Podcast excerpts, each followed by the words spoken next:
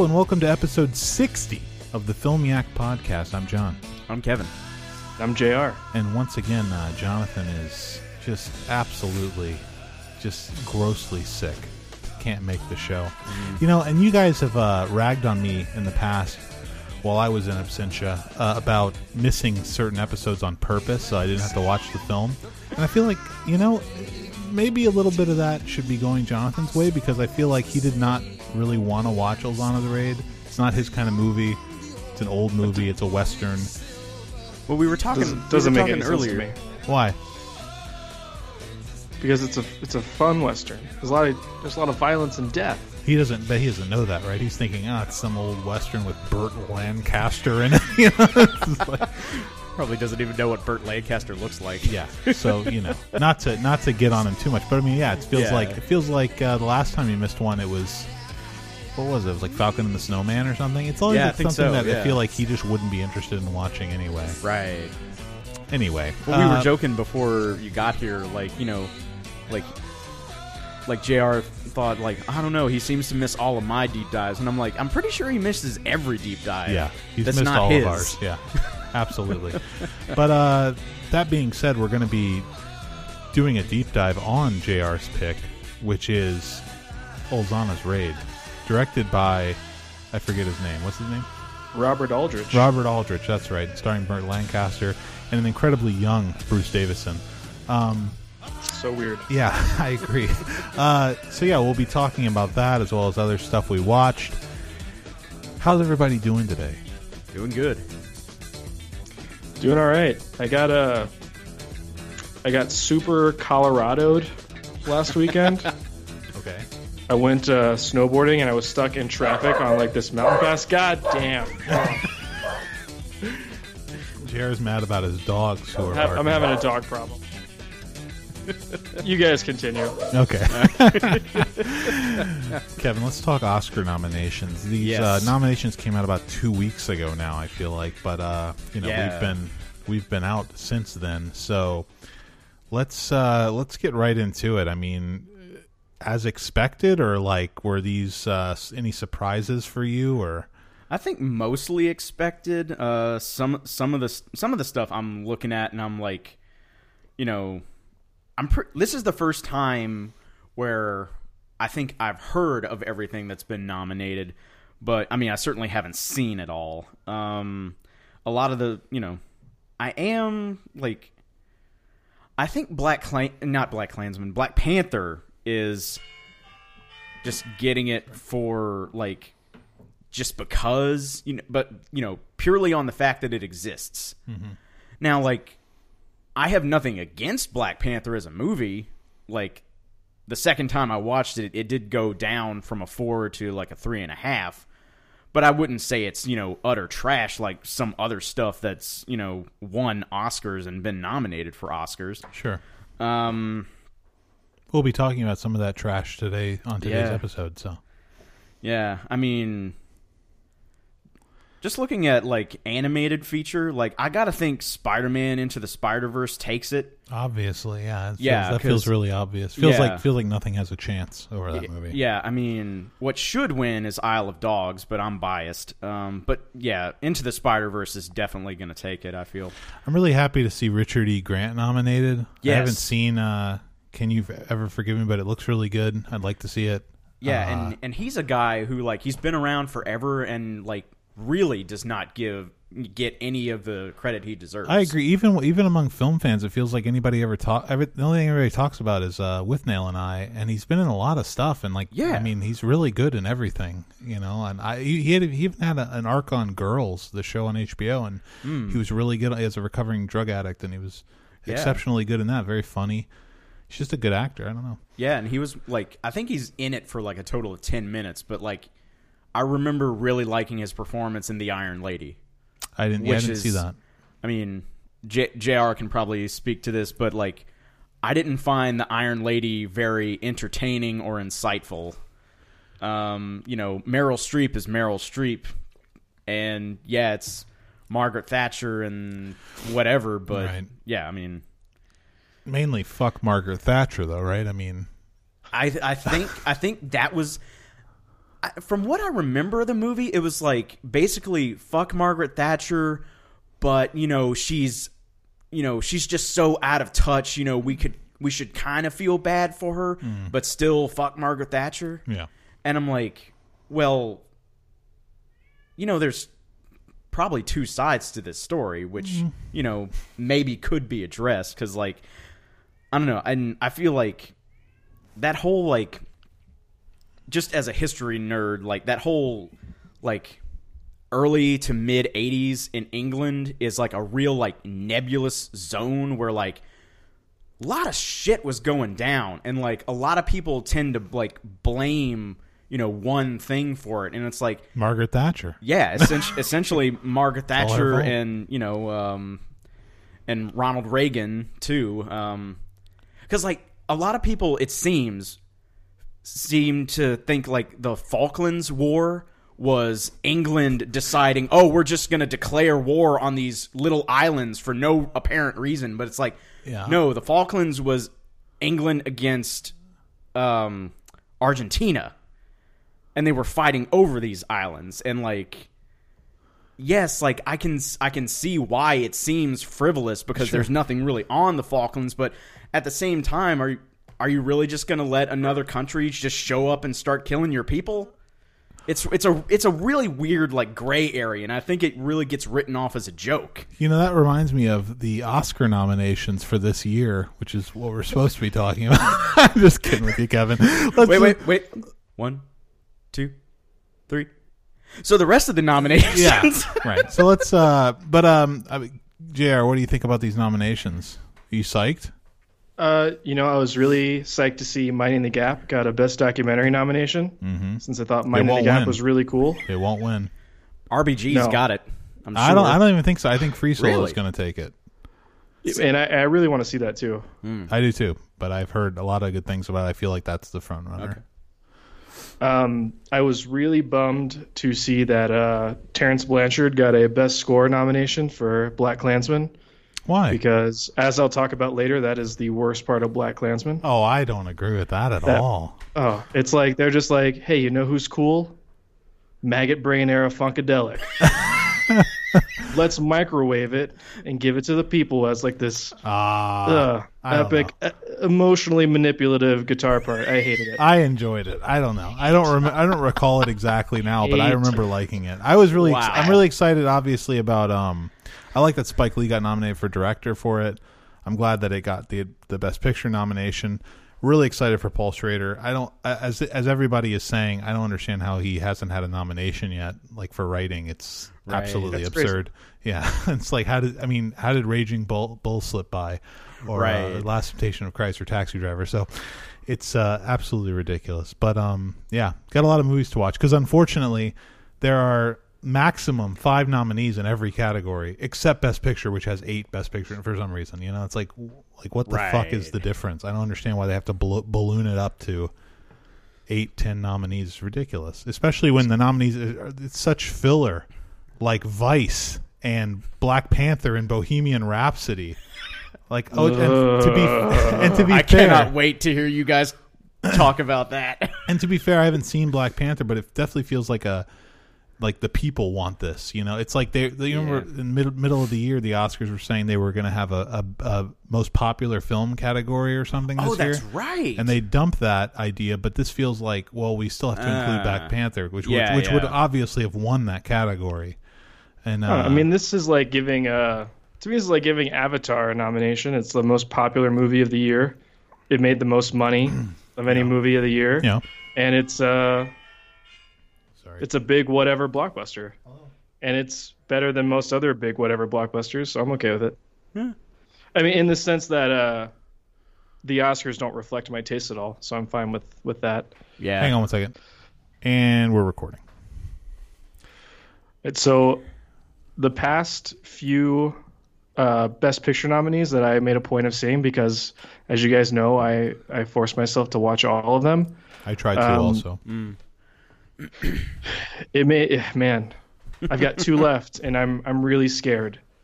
Uh, I'm really scared to see Vice and A Star Is Born now because the past two were just so bad, and they were such a waste of time and money.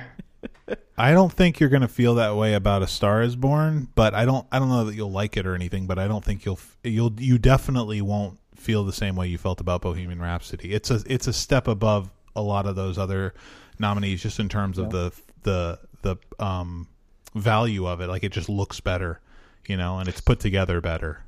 Yeah. I think uh, the favorite is the only Best Picture nominee under two hours. Wow. Thus, it is my favorite. I hope that's not the only reason. I and and because it's good. yeah, it's Yeah, yeah. it's like I'd say it's far and away the best of the of those films. Um, and I, I still need to see a lot. I haven't seen Vice or Roma or Green Book or Black Didn't you guys? Panther. Didn't like you all start Roma?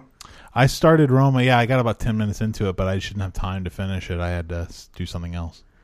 I really want one of you guys to finish it so I can I, complain about I it. I will. Have, I mean, like I said, I got to see all. You know, I'm going to try to see as much of this as I can before the show at the end of the month. But uh I guess you know, moving on. Let's talk about some trailers. Yeah. Uh, so just right after those Oscars were announced, they dropped the Red Band trailer for Harmony Korine's newest film, The Beach Bum, starring Yes. Matt McConaughey as a beach bum named Moondog. Uh, and JR is just loving this thing. He's watched it a couple of times now. He's just he's, he's lapping it up. JR, what do you think about this trailer? You, you loving it? No, uh, I don't. I don't love it. And this this trailer, it made it worse because it made it clear that there's like a narrative. Like he he's a writer, and he's bumming around instead of writing, Sure. and he's getting into trouble, and he's gonna have to write to like make money to get out of his trouble. And I was like, oh, this is even worse than I thought it could be. Yeah, I have to agree with you there. And then I- Zac Efron shows up. Yeah. fuck this. I was less interested when I uh, with the second trailer. Uh, just all I agree, like Zac Efron and, and uh, Martin Lawrence being involved. I'd rather see one star surrounded by a bunch of like you know found people uh, that Harmony Korine thinks are interesting. It's just not interesting to see Zac Efron and all these other people dressed up as weirdos. I'd rather just see weirdos.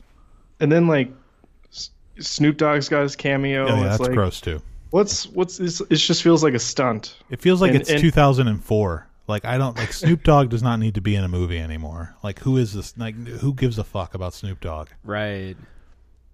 I mean, I don't know how much more like quote unquote adult content is going to be in the movie, but like I was getting real like Big Lebowski vibes from McConaughey's character, but like a Lebowski who is like sort of had a mission, like like a mixture between Lebowski and Hunter S. Thompson especially because of the typewriter and you know just lounge lounging around with it all the time and Right. you know type, typing with one finger on each hand i was like okay this is and then him you know actually mentioning the great american novel and it's like okay i can i can kind of see where this might be going i it's harmony korine and i've only seen one of his movies so i'm probably wrong but that's just what i got from this I, trailer I'll say about that too. I mean, his filmography. I don't. I'm not a big fan of the direction that it's going in. Uh, that being like pretty much broad comedy, and the look of this movie is exactly the same as um, Spring Breakers. It feels like. Uh, actually, I mean, maybe a little less interesting because at least Spring Breakers had like some flourishes, uh, weird effects and stuff he did on the on the footage sometimes. But like, yeah, I don't, I, I don't, I don't know. I, I'd rather see him go back to uh, maybe like a more experimental uh, kind of technique or something. Like, I mean, not not not necessarily like Julien Donkey Boy, but just like ch- changing it up, thinking about things uh, a little differently, as opposed to just shooting in like super widescreen digital and you Yeah. know it's just like it just looks really pro like uh, not processed but like um polished and Mm.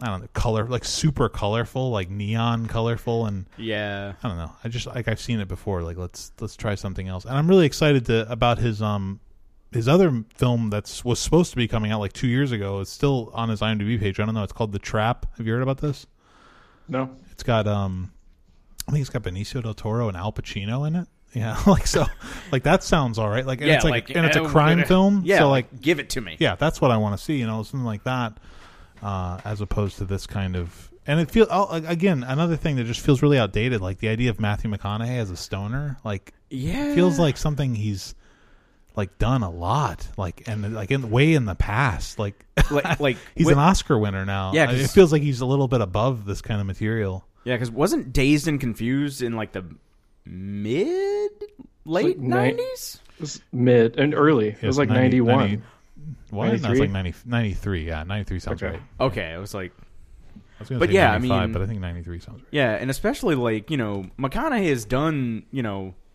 like interesting stuff, 93. and you know he he he at least keeps his foot in some interesting things.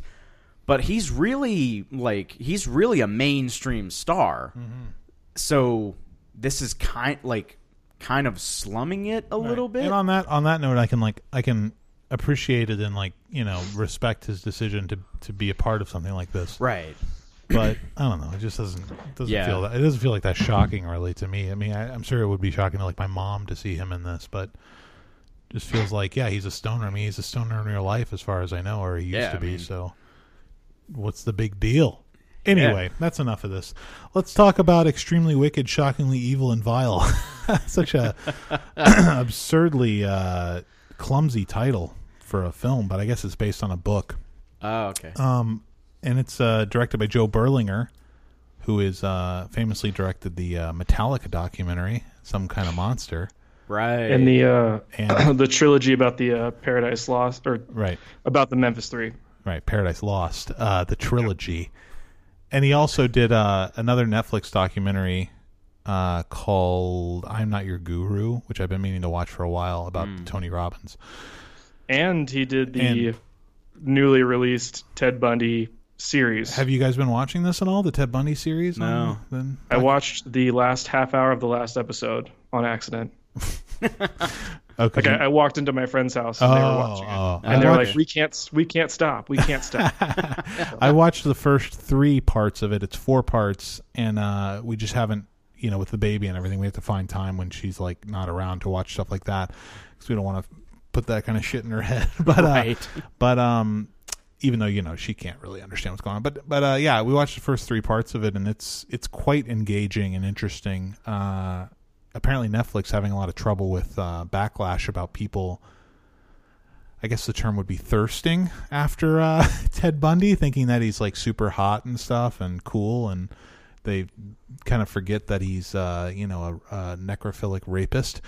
But I feel like that's kind of the documentary's fault in a way because the documentary doesn't spend a lot of time, well, at least in the first three parts, getting into the like the details of his crimes, like how extremely horrible they are. And I think that's my biggest problem with the trailer for this movie with Zac Efron, is that, I mean, he did some like really heinous shit, uh, like worse than like you know your average movie serial killer. You know, he's not like like I mean worse like you know like you think of like a classic serial killer in a movie like Seven or Buffalo Bill and uh, Silence of the Lambs. Uh, Ted Bundy is much worse than these people. Like Ted Bundy is horrendous. Uh, the things that he did, and just the, just the just the sexual aspect of it makes it worse. And I feel like they don't really get into that very much in the documentary, and in this trailer, they really don't. Obviously, don't touch on it at all. Well, that was the thing that I liked about the trailer is the fact that like there's a part like towards the end where they're showing how like like his celebrity and you know all these women saying how handsome he is and like they are not really that concerned that he did anything wrong. Yeah. And like, you know, not to get too soapboxy, but like I think that's something that really needs to be addressed like I I don't know if it was the last time or the one before where I was talking about like women's obsession with serial killers Sure. and like and you know especially in like the era of me too where like you know hey you got a nice ass is enough to like ruin your career and like have people just dig you know graves to throw you in. But they're still like so involved in serial killers. And it's like how do you i, I want to know like how they can reconcile that. You know being so super into you know Well, it's not really s- vile heinous fair- crimes but you not know the same. Not the same women usually, probably right. The the the super liberals who are Yeah, yeah. in the super involved in the Me Too movement, probably not obsessed with serial killers. Well, Uh, you say that, but I I, mean, don't know. I don't- I don't- we, I don't we would know have either. to. We would have to get someone Let's, uh, on here. Let's like, survey everybody ever. Yeah, yeah. but I, I think super killer shows uh, serial Super- serial super killer killers? shows. Sorry, Is that another movie? serial killer shows, movies, podcasts, uh, books Sure. are just Hmm. like super huge right now, and I don't know if that's only with women. I, I feel like it's with everyone. Like I, I think the the a lot of the books like Gone Girl and The Woman in the Window and like all that stuff. A lot of that's appealing to women, but I think just as many men listened to Serial the first season as, as did women. Uh, I think s- serial killers are just having like a True fucking crime. moment. True crime is for sure. true, yeah, true crime. Thank Yeah. yeah, yeah. Not just serial killers. it's just yeah. having it's having like a, we- a weird moment and uh, people are just eating it up and it's possible that you know netflix didn't want like a super hard hitting uh, show about ted bundy because they wanted people to watch it and not be fucking grossed out and turn it off No, I agree. I'm not. Yeah, you know, yeah. then definitely not suggesting they should have like shown crime scene photos or anything. But uh, you know, it just it just it is a little bit strange. I mean, the, the- obviously the documentary is dealing with some of the stuff uh, Kevin's talking about, like the idea of uh, people finding him charming. Mm. and it's it, it talks about a lot of that and, and it's a lot of interviews with him audio interviews with him and you get a real good glimpse inside of his psyche uh like he's definitely like a you know huge narcissist and egomaniac but um but he comes off as like a really charming nice guy Mm. But it's like I, I don't know i just wish I, I wish there was like a balance more of a balance to the to the show uh where they would kind of I mean, they do show some pretty graphic stuff. To be honest, they show like they show like the the aftermath of one of his. He attacked a sorority house and like killed a bunch of girls and uh, with a log, and they show like the bloody sheets and shit like that. And I mean, that's pretty that's pretty hardcore. But I don't know. It just feels like uh, it just feels like they they don't maybe don't go quite uh, in depth enough with the descriptions and that sounds weird like i want them to describe him raping people but that's not what i mean i just you know i just want i just want them to be more balanced about it but again have to have a little bit of res- begrudging respect for uh, zac efron to play the Yeah, part of a necrophilic rapist Yeah, Uh, yeah. definitely wants to shed that disney image Yeah. and uh has anyone been watching the newest season of True Detective? I have not i've been meaning to i just haven't got around to it we got so much shit to watch man. Yeah, it's we're a little little more than halfway through it now and it's really good like Stephen Dorff. He's a guy who like I really didn't get what he was doing until like so much later in life and he is so good. Like like there's a lot there's a lot of similarity between like um you know him and like Woody Harrelson's character in the first one Uh-huh. and Mahershala Ali is very similar to McConaughey's character but like they end up playing it in such a different way and like it's like some of the stuff is like really like dark and you know as you would expect but there's also a kind of funny thing in the series like Mahershala Ali's character is being interviewed for the show called True Criminal. And there's one point where like the interviewer is like asking him like if his if he thought his theories had been turned down because he was black because she was interested in intersectionality and like okay this is very much Nic Pizzolatto poking fun at a lot of stuff that's going on now especially like we were talking about with you know the true crime stuff. And mm-hmm. it doesn't go overboard with any of it which is nice ooh you know who got there first huh the new halloween movie Oh, it's true. They're doing the podcast. Uh, yeah there's there's characters who are doing a true crime podcast about Ah. Michael Myers in the film, and they get they get murdered by Michael yeah Myers. they, they die real quick For some reason, they have his mask. like why they why they would have his max mask, I have no idea. But yeah to two podcasters from England. Anyway, uh, moving right along uh, to uh, just one more brief thing before we move on. Just have to mention the passing of the legendary actor Albert Finney. Yes. uh, dead at 82 today. Uh, star of many many films. I was just going to ask, like, just real quick, like favorite Finney performances. I got to go with um, shit. Of course, uh, Poirot Okay. in uh, Murder on the Orient Express. yeah, I haven't seen it. He That's- kills it. Sidney Lumet directed it. Yeah, Yeah, yeah. and I like need to watch everybody is in that movie, and uh, and he's just so great. Like you know, the way he puts on the accent, like it's so believable, and you'd never know that. Like when I saw like that it was Albert Finney, I was like, "What? That's him?" Because you know, having seen him, you know, you know, like Churchill kind of stuff, you know. But uh, but yeah, J- great. Jr. Favorite Finney performance? I you know I don't really know. Uh, he was in my childhood a lot because of uh, Big Fish and uh, Annie, but I don't. Those are not the two best. yeah. uh, yeah, I, I I don't know. Erin I, Brockovich. I liked him. oh yeah, uh, you know, he's in Miller's Crossing. That's a great movie. yeah, yeah. Um, well, probably under under the volcano. oh really? So you haven't seen that. Oh, yeah. is that That's good? where he's- yeah, it is good, and he's kind of like the uh, the John Huston surrogate care who I avoided himself it. to death in Mexico. I've avoided it only because I didn't like um, the Flannery O'Connor adaptation, Wise Blood, and I this is the same director, the same era, kind Oh, of. and right, I was right. kind of like, I was, I don't know, I really hated it. I mean, avoiding John Huston movies just sounds really stupid Oh well, thank you. because he's I'm just kidding. uh, this, he he he just went off in so many directions. Uh, you know, so it's it's.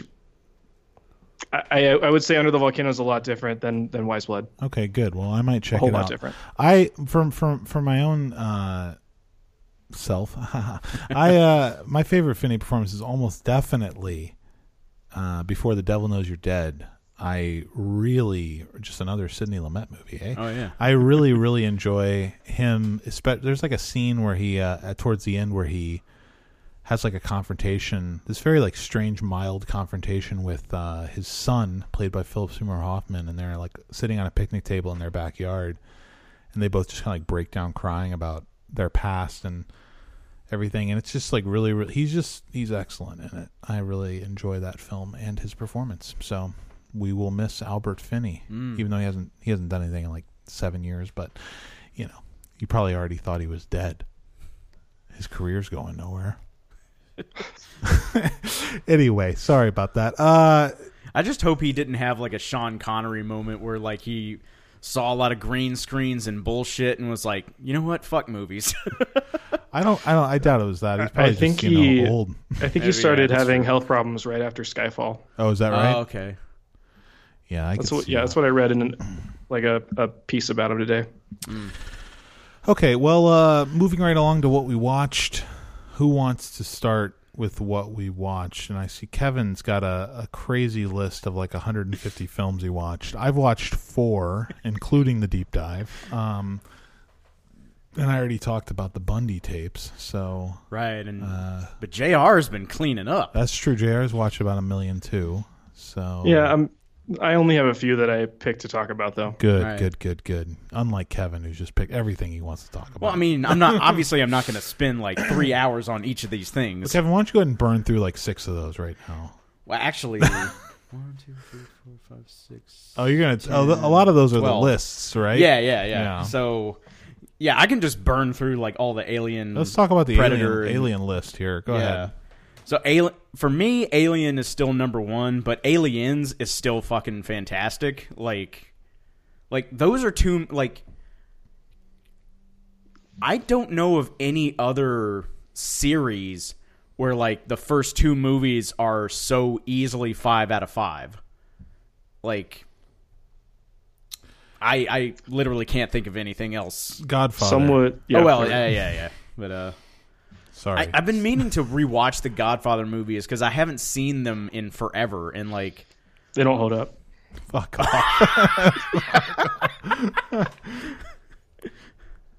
I'll say. I'll say the. Uh, you know, hot take two is better than one. For the Godfather. oh, all right. Oh well. Also, I mean, also for the Aliens. For me, I think Aliens is a better film than Alien. But I mean, I, I can, I can definitely see why you would say that. Like, yeah. like the funny thing was, like, I watched the theatrical versions of all these things, and like there were certain like key things that I was like, well, where's this? Where's that? And I, I didn't realize how often I'd watched the special editions. Right. because like there's the first uh, in Alien, there's a scene where like they finally get back onto the Nostromo. Sigourney Weaver's coming around coming around the corner, and Cartwright just slaps the shit out of her. Oh yeah, I remember that. And um, and in the second one, where like uh, Ripley's just falling apart because she realizes that she's missed like not only her daughter's birthday, but like her daughter is now has been dead for like twenty years. Yeah. And like that's su- that was such a great emotional scene, and like it's not in the theatrical version. I actually don't mind that. I I like Ah. that they got rid of the daughter because I, I feel like it clouds things with her and Newt, and I think the the Mm. good goal of it was to make it like more powerful that her relationship with Newt, but I feel like it kind of lessens it. I don't know. That's just me. I can see that. I think Alien Three is a great example of like guys like you had you had Ridley Scott, you had James Cameron. Like I'm sure you could have gotten you know someone of that caliber. You don't think Fincher's of that? No, caliber- no offense to Fincher, but like it was his first feature. He had only done music videos up to that time, and now you know, you know, he's a first time director, and it's a sort of precious property. Yeah, but so, so was so was Scott. When you think about what he did, the Duelists before Alien. I mean, like he hadn't really made anything. Well, he won the prize at Cannes, so like he had gotten critical accolades. Well, Fincher had been critically But- and acclaimed at for his Madonna point- videos. Alien's not that big of a deal at that point because no one knows it's going to blow up like this. Oh, for for Right? Scott, you mean? Yeah.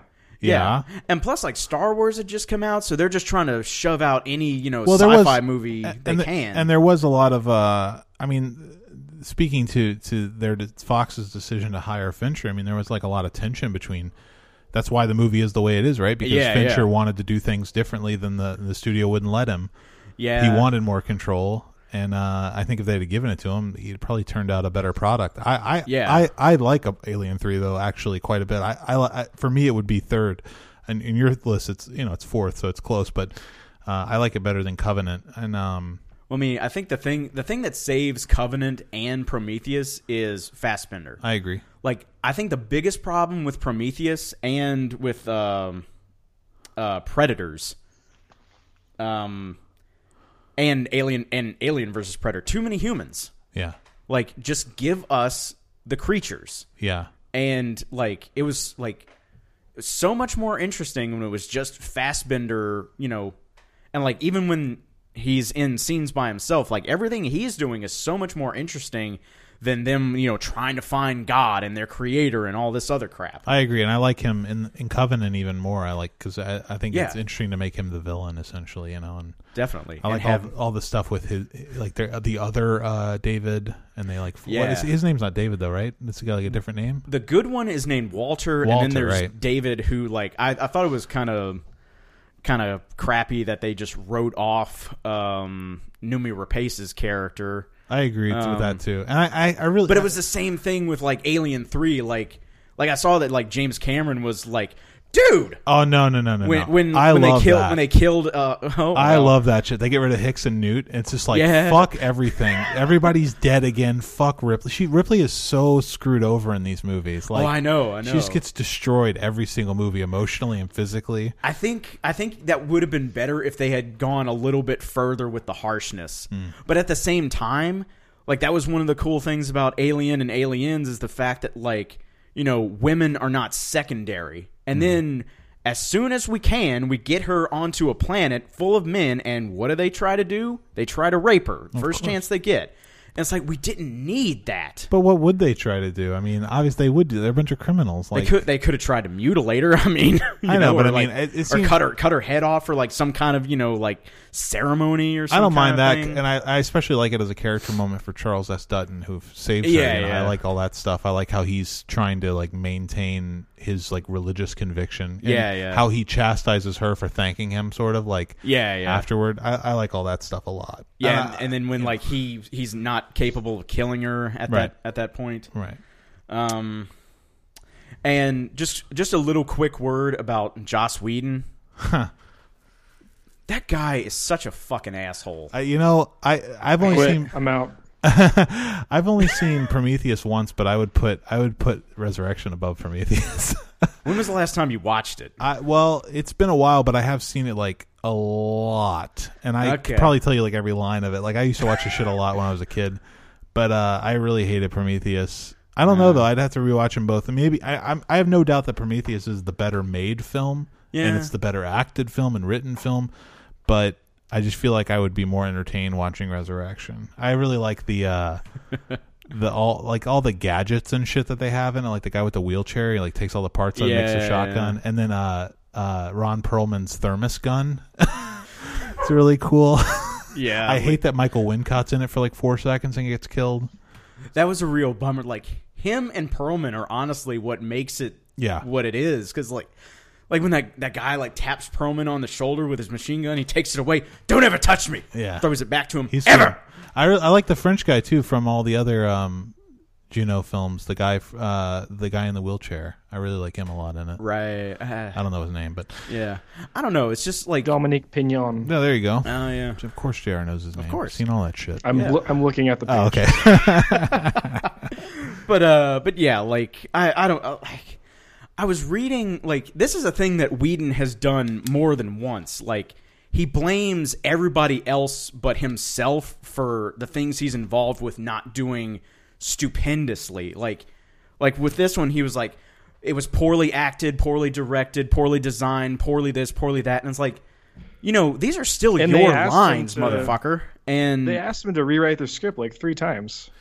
Yeah, I, he Like shouldn't. they he- kept making him change it. Right, he shouldn't be bitter about things though. I mean, it's like it's like he Yeah. just, he Well, he only did he, the same- only wrote the script. Like he doesn't need to defend the movie. Like it's not his business if the movie's bad. Like he Yeah. wrote, he just wrote the script. I'd just be like, I just wrote it. Like, you know, I don't I have anything to do with it after that. Like he's, he should have just washed his hands of it. Yeah, but like he did the same thing with Buffy the Vampire Slayer, the movie, and like I haven't seen it, so I'm not going to try to defend it, but it's like when you are somehow the only one who is doing right by this stuff, like I'm really suspicious of you. Yeah, And like but then and I but find then he turned it into a TV series yes, and it was perfect. yeah. Jr. Well, loves that shit. Huh? that's the It thing. was That's the perfect. That's the And thing, the too, like- that he directed and wrote were incredible. oh boy. Look at the smile. That's the thing. Buffy and Serenity, yes, he created them and he was the showrunner, but there was a lot more going on for those shows than just him. Like people I think people give him too much credit. And like I literally, I don't think uh, outside of Resurrection and a couple of episodes of Roseanne, I don't think I've seen anything Joss Whedon has done. really Yeah, I've never seen Serenity. I've never seen Buffy. I've never seen Angel. I've never seen uh, any of the Avenger films he directed or any of that shit. I think he only did the first one actually, but I I've Oh, the never- first and the second one. Okay, yeah, I've never seen either one of those. Yeah. I really don't think I've seen anything by him. Like I said, except for the Roseanne episodes that he wrote and uh, Right. and this movie Resurrection. Yeah. But uh, yeah, I, I know he's a very divisive among uh, film fans. Yeah. Yeah, and I don't I don't mean to defend uh, Joss Whedon the asshole because he probably is an asshole, and if he's bitching about things that he wrote that didn't come out great, I just, I don't see the point. I agree, but yeah. uh, I do think his uh, his television work has been pretty awesome. He should have stuck with Roseanne, man. He should have never left. He could still be writing for Roseanne right now. I'm sure they'd take him back. Con- the Connors, Yeah, it's going strong. Jackie, let me let me let me just put this out right now, okay? It is uh, February eighth, two thousand nineteen. I'm gonna I'm gonna make the prediction right mm-hmm. now. Laurie Metcalf will win the Emmy for Best Actress in a Comedy Show for The Connors. She has an episode where she breaks down about Roseanne's death. It's incredible. She's amazing. Nice. Nomination, nomination at best. No, she'll win for sure. she will beat everybody. I guarantee it. And it's going to be the craziest thing because she won like two or three times during the original run of Roseanne like 20 years ago, and now she's going to win again for the same fucking character 20 years later. It's going to be Nice. insane. It's going to be insane. It's going to be like Michael Corleone, except good. You know. Right. Anyway, uh, yeah, so I'll just yeah. um, no, go ahead. Predator's a five out of five. I've talked about that before. Predator Two is actually not really that bad. They're just Yeah. so, there are just some things that are like poorly executed, but like I hate all the lasers on the guns because it's just like because they they're so gigantic and it's like it's supposed to be 1997. It's in I the think future. Yeah, Yeah. and they're just so big. It's like e- even in '97, I feel like we'd have smaller lasers than that. right and like I love Bill Paxton in this. He is so great, and uh, Actually, Danny I'm s- Glover is really sorry. good. Real quick, and speaking of Danny Glover, now that I say that, in 1998 or 90 was it 97 i don't know lethal weapon 4 in lethal weapon 4 riggs played by mel gibson has a, a laser light built into his beretta. It's part of the gun. You don't even see it until he turns it on. And that's, in that's- 1997 so by that Was time Hmm. but i'm saying like predator 2 is made what is it made 1990 Yeah. yeah. 90, Yeah, yeah. yeah. yeah so i mean lasers come a long way in seven years. Sorry I, I tried to watch all of the uh, like the four core Predator movies, yeah Uh-huh. and uh, I my the version I had of Predator Two was uh, Portuguese audio only, so I deleted it. Wow. But uh, I did notice that they're all either 107 or 108 minutes. that's interesting They like they're like we know exactly how long a Predator movie should be, and this is how long it will be. Yeah. i did not know that uh Yeah. I didn't notice that when I was watching them. Um, Predator 2 is 108. Predator is 107. Good call. nice. I haven't seen uh, the the new one, The Predator. So Actually, JR, you want to talk about The Predator? yeah, go ahead. 'Cause, um, I, I do when my dogs stop barking, so you you Okay. start. uh, like I said in my Letterboxd review, so like Tom Jane Yeah, you plays Love, you a love Tom Jane. well, especially in this one because like he plays this like he plays this ex army guy with Tourette's. And you can just see him hamming it up and stuttering, and he's just enjoying himself so much. Such a Shane Black character trait. Oh, he, totally. he has Tourette's. Totally. It's probably offensive. yeah, it, I'm sure it is. Well, it, that's offensive, and also like, like the um, so the kid who's in this, who uh, like, uh, Boyd Holbrook plays the main guy whose name I can't remember now, um, but his kid is autistic, and But he's just throwing mental illnesses around all over. yeah, all over the place. And uh, so, but yeah, so not only is the kid autistic, but he's the one who figures out how to use the predator technology. And a fire alarm goes off in school, and like, you know, he covers his ears because he can't deal with it. And I was like, really? Like, you have to take this little boy and make him be bullied and, you know, give him a mental illness? Like, he can't just be a smart kid? Right. I mean, like, I get what they're trying to do from like a uh, what you call it um, representation point, but I still think it's it's ham-handed and it's unnecessary. It made me hate the kid from Room even more. Jacob Tremblay. Yeah. Yeah, he's the worst. This character was probably not his fault. It's just a really annoying kid. Have you seen Yeah, other yeah. other films that he's been in, like The Book of Henry and Wonder? No, Okay. I have not seen Wonder yet. Have you seen The Book of Henry? No, no, Okay. I never will see that. do you know? Do you know what it's about? No, isn't it from the guy that made 500 Days of Summer or something? Uh, yeah, you should you should go and read a synopsis of it. It is hysterical what this movie is about. It's so ridiculous. You would never know what this movie's about by watching the trailer for it. Did uh, sorry, while I was away dealing with my dogs, did we get to Sterling K. Brown yet? No, Not yet. Uh, I thought he was pretty good as the villain. He, I, I didn't understand a lot of the decision making No, that he made. No. Like, why did he bring Olivia Munn in if he was immediately like, now it's time to kill Olivia Munn? Like, it was just really Yeah, strange. I didn't get it. yeah. and it's- then the way like hit the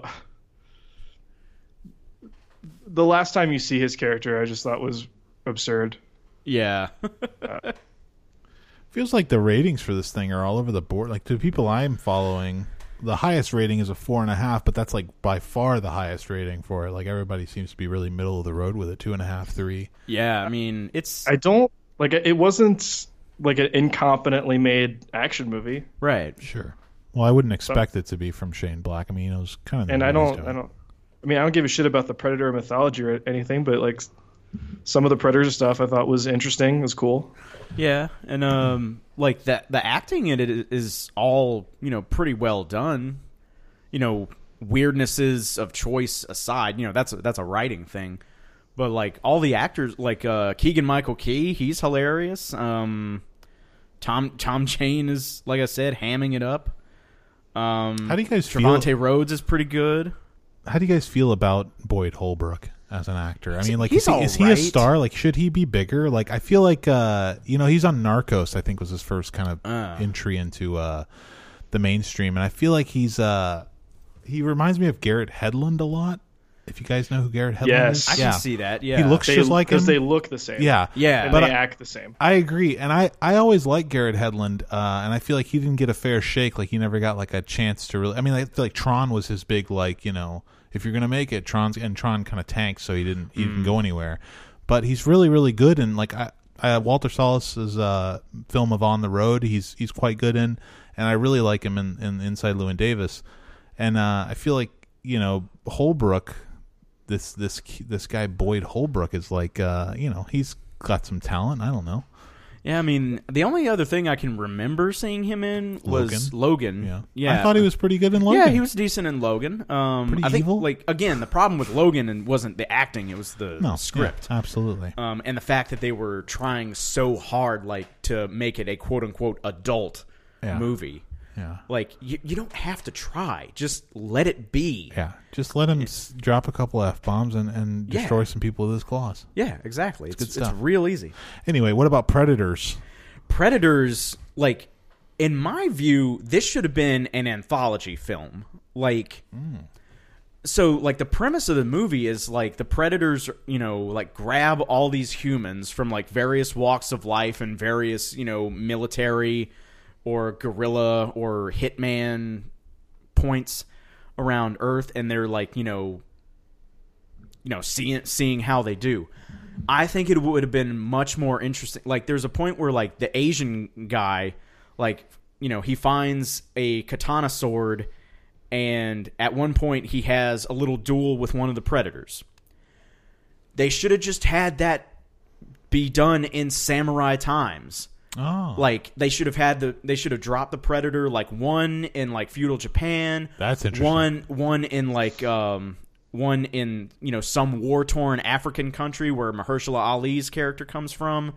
Uh, Danny Trejo is you know a member of one of the cartels. Like drop a predator in that's Mexico. a good. This is, this is a good idea, Kevin. Yeah. I actually really like this idea. It's Yeah. basically the animatrix of Predator. Right, right, exactly, right. exactly. That's good, and let a different director handle each one. A different like, Yes. action or direct. Like I remember uh, when this was announced, it was Rodriguez was supposed to direct. I think he co-wrote it or something. But Yeah, he, he was, was- supposed to uh, direct it, and I was really excited about that. And uh, yeah, but then it was Nimrod Nim- Antal, Yeah, who like I looked at his I- discount guy. yeah. Well, I looked at his Letterboxd and like he's he did the Metallica movie through the never, Through but that's the that- Never. that's like, but like that's not really a movie. It's more it's a concert and like uh, Dane DeHaan is running around some I guess San Francisco and like I've actually heard good things about Vacancy and Armored, though. oh okay So Really? yeah, uh, I've heard that Vacancy is quite underrated, and that Mm-hmm. Armored is actually really good. It's like it all takes place in an armored truck or around an armored truck oh nice during a robbery. So that that sounds interesting. But uh, but yeah, uh, this this film did very little for me. I was very disappointed when I saw it in the theater. yeah it's it's really not very good because like again you know like like with christian bale like you know it didn't work when he put on the voice Yeah. so why are they gonna think that adrien brody can do it better I think he was trying to change his image up a little bit after the uh, after the Oscar win. You know, he's like, I, I really want to try action, and yeah, he bulked up and everything. I mean, I think I like the idea of him as like a kind of weird, you know, nerdy looking action guy, but right yeah, I, I agree, it doesn't really work very well. yeah in i mean film. especially especially with him putting on the voice and you know like leave him he's dead weight you know like like i you know i'm i'm a I'm hard bitten i don't care about anyone they'll just slow us down and like and you know the entire time he's like you know there's this thing going between him and alice braga braga Braga, yeah. um and like and the whole thing with topher grace oh my god. That's god brutal. That's the worst part about it. yeah This was my uh, this was my second Topher Grace. Uh, we'll call it villain role Yeah. that I had in the week, and I'm really iffy on the Topher Grace villain.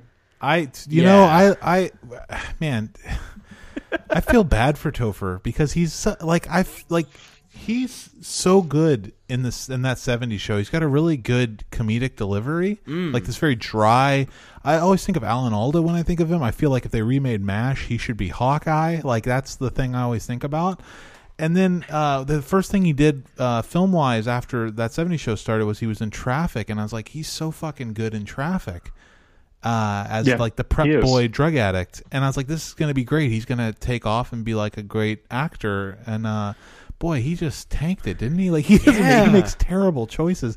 And the shit that he's in he's not good in it. It's just No. uh, it's bizarre to me. I don't understand it Yeah, because like I, you know, I'll get into this a little later. Like he's in Inter- Interstellar, and like I had totally forgotten about him. Ugh, And and of course, that fucking movie. yeah, and like Sorry. No, no, we'll we'll get to that. We'll get to that. Um, but yeah, so Predators should have been an anthology.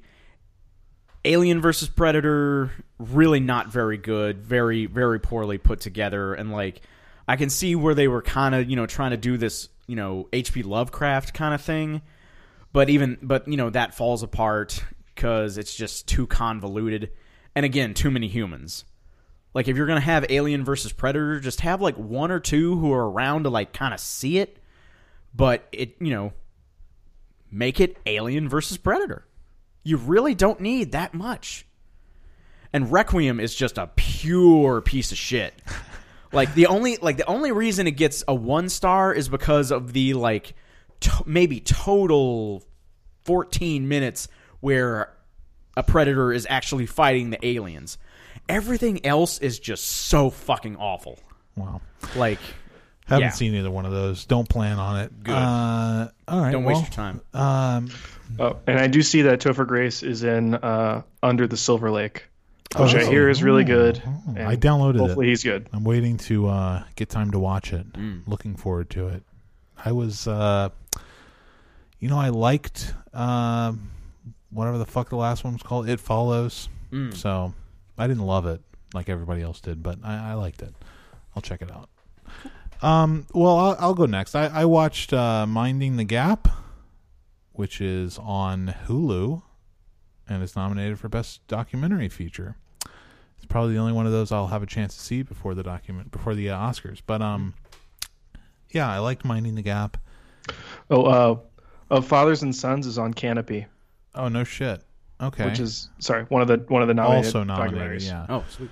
Minding the Gap is directed by Bing Liu, who also is in the film, uh, and it's about him and his buddies, two other guys whose names I don't recall.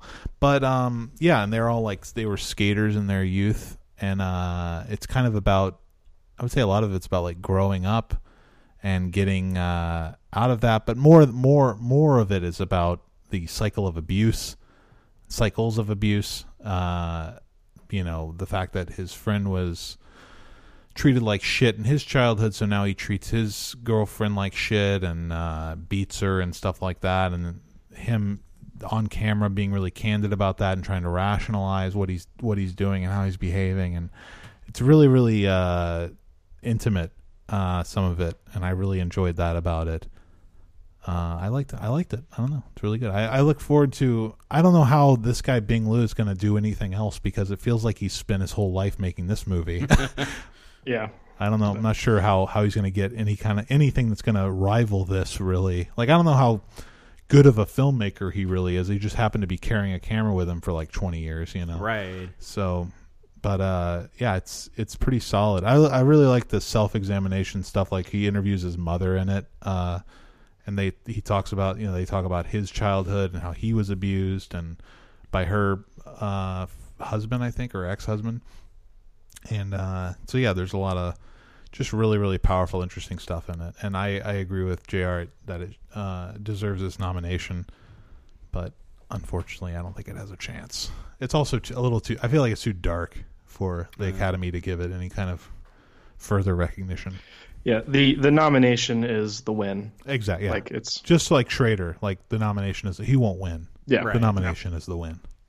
So, but uh, yeah, Jr. I gave it a four. Sorry, Jr. All right, so I did some uh, best picture catch up. I'm gonna do uh, I did Green Book. um, Directed by I went Peter to the, or uh, Bobby? Which one? What? Peter or Bobby Farrelly? Peter, Peter Farrelly. the serious one. Is he? I don't, I don't know. I, don't can't tell the think so, difference. based on this movie. Um, so this is a movie about a uh, a human shaped sack of Italian stereotypes drives around a uh, an African American musician, a, a famous one, a very respected one, on a tour through the Deep South in I think 1962. Uh, I think it it's pretty much like October to December of 1962 or 61. Can't remember what. Uh, early 60s. Um, Let me just get that. Full fact check that real quick, Jared. No, go, go ahead. it's very important. Yeah. Um, man, it's just all about uh, them driving in the car and Viggo Mortensen, the Italian, uh, just talking to Mahershala Ali about all the shit he doesn't like and how does he not like that stuff. I'm sorry, just real quick. We've got an update. It's definitely 1962. All right, th- thank you, thank you. That was very important.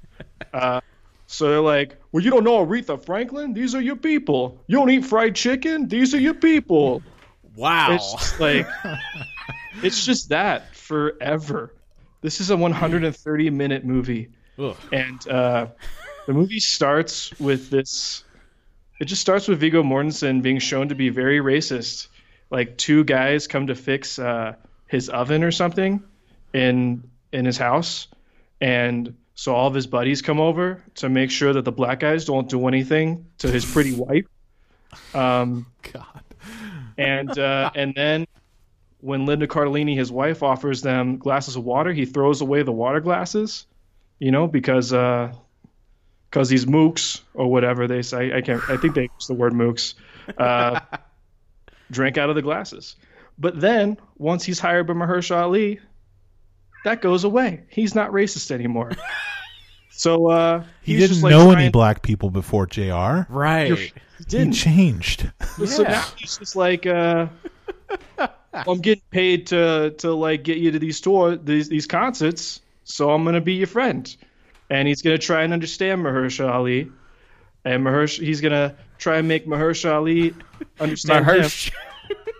Did he? th- does he ever say forget about it? Of course he does. it's it's it's oh fucking insane. And by the way, it's so like this racist guy who's all of a sudden not racist. He doesn't like ever have to learn anything because all of a sudden he's a static character. He's trying to to help Mahershala Ali figure out his identity. So it's all about Mahershala Ali's like identity crisis. So like all of a sudden this movie about racism is really just about how the white guy is going to teach the black guy to understand who he is. Sounds it's like, sounds this is- great, man. Fucking insane. it's insane. And it's, forever.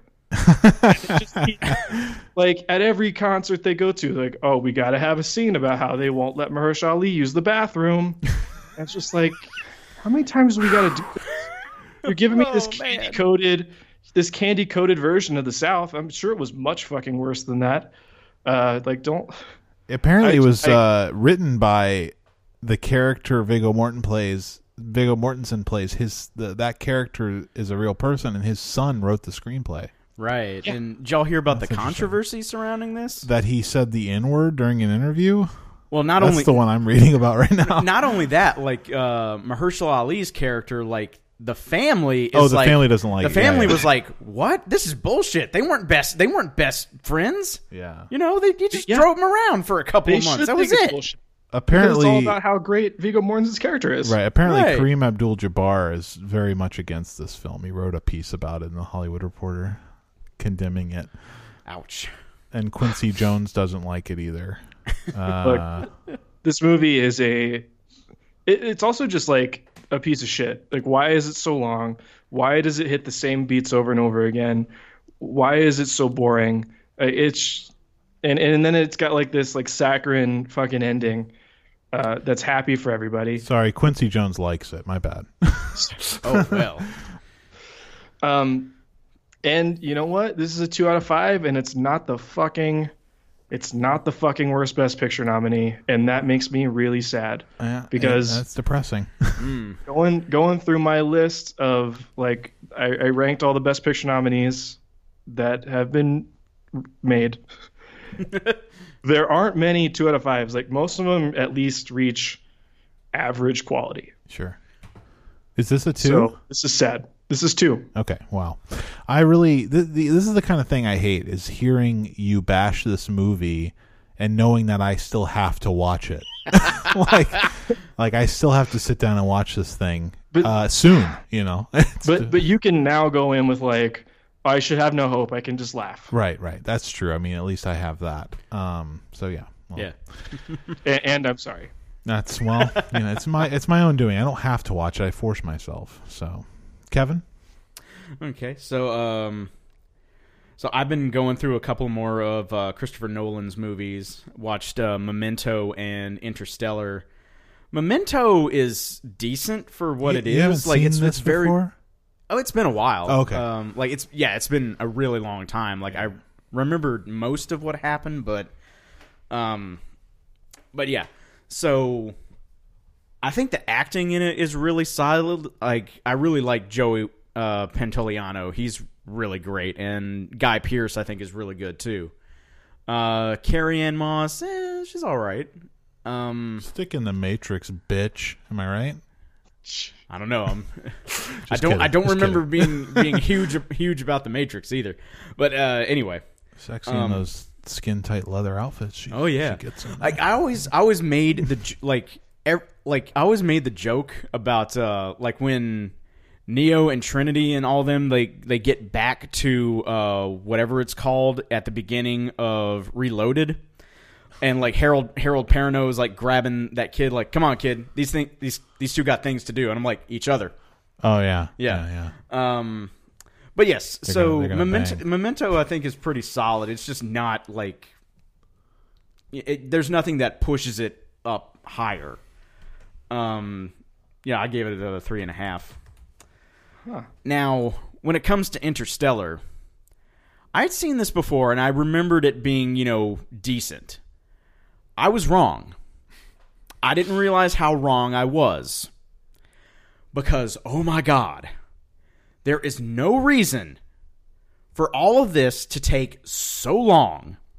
And like there's there's a point in the middle of the movie where like so Michael Caine's character dies apparently knowing that he's been sending everybody out on suicide missions and like it's a really like manipulative moment like this did not need to happen. Like so anne hathaway's she plays michael caine's daughter. So not only is she wrecked because her father just died but now she realizes that her father sent her on a suicide mission. And then matt damon is trying to kill people and like wes bentley just disappears and waves. Like I just get so sick of science fiction movies that, you know, like, oh, we're in space, everybody dies, and there's, you know, like one or two people left, and it's like, y'all don't have to do this. You don't. Unless And it's an alien movie. I get well, yeah, I mean it's it's it's a for, it's a formula they're following and intellectually I realize that, but in my heart I you know, I have a tougher time accepting it. Um but yeah, I mean like I I don't I'm not a scientist, so I don't care about all the science that's in it. It's fine, whatever. It's just like half, more than half of the things in this movie did not need to happen.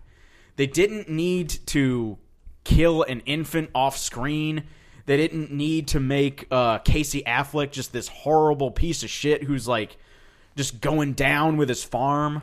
They didn't need to make uh, his younger self, uh, Timothée Chalamet. They didn't need to make him such a dickhead. He's in Interstellar. Yeah, he plays uh, Casey Affleck's younger self. I did not remember that. I Me neither. I didn't know who he was at the time when I watched. It. Yeah, that, so same here. I have to Um, They rewatch didn't it. need to make it so loud. yeah, they didn't need to make it so loud. They get that didn't. power, man. That that Zimmer score with the organ. What the fuck? Hang on, uh. Kevin's screen has a Twitter thing. No, wait, it's a Skype thing. What is that? Oh yeah, I just sent it to you. Oh, It's all good. Well, the the link went away, so Okay, we're good. Sorry. yeah, we'll we'll we'll see it later.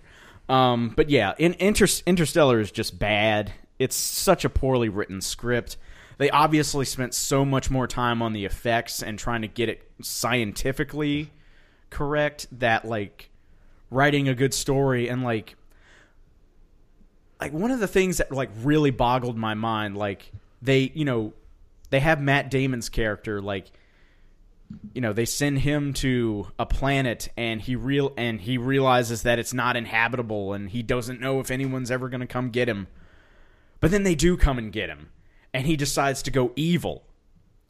But not only does he go pure evil he also goes stupid because there's a point where like he's like he's got like one of their ships and he's trying to dock with the thing that'll like get them across space and time.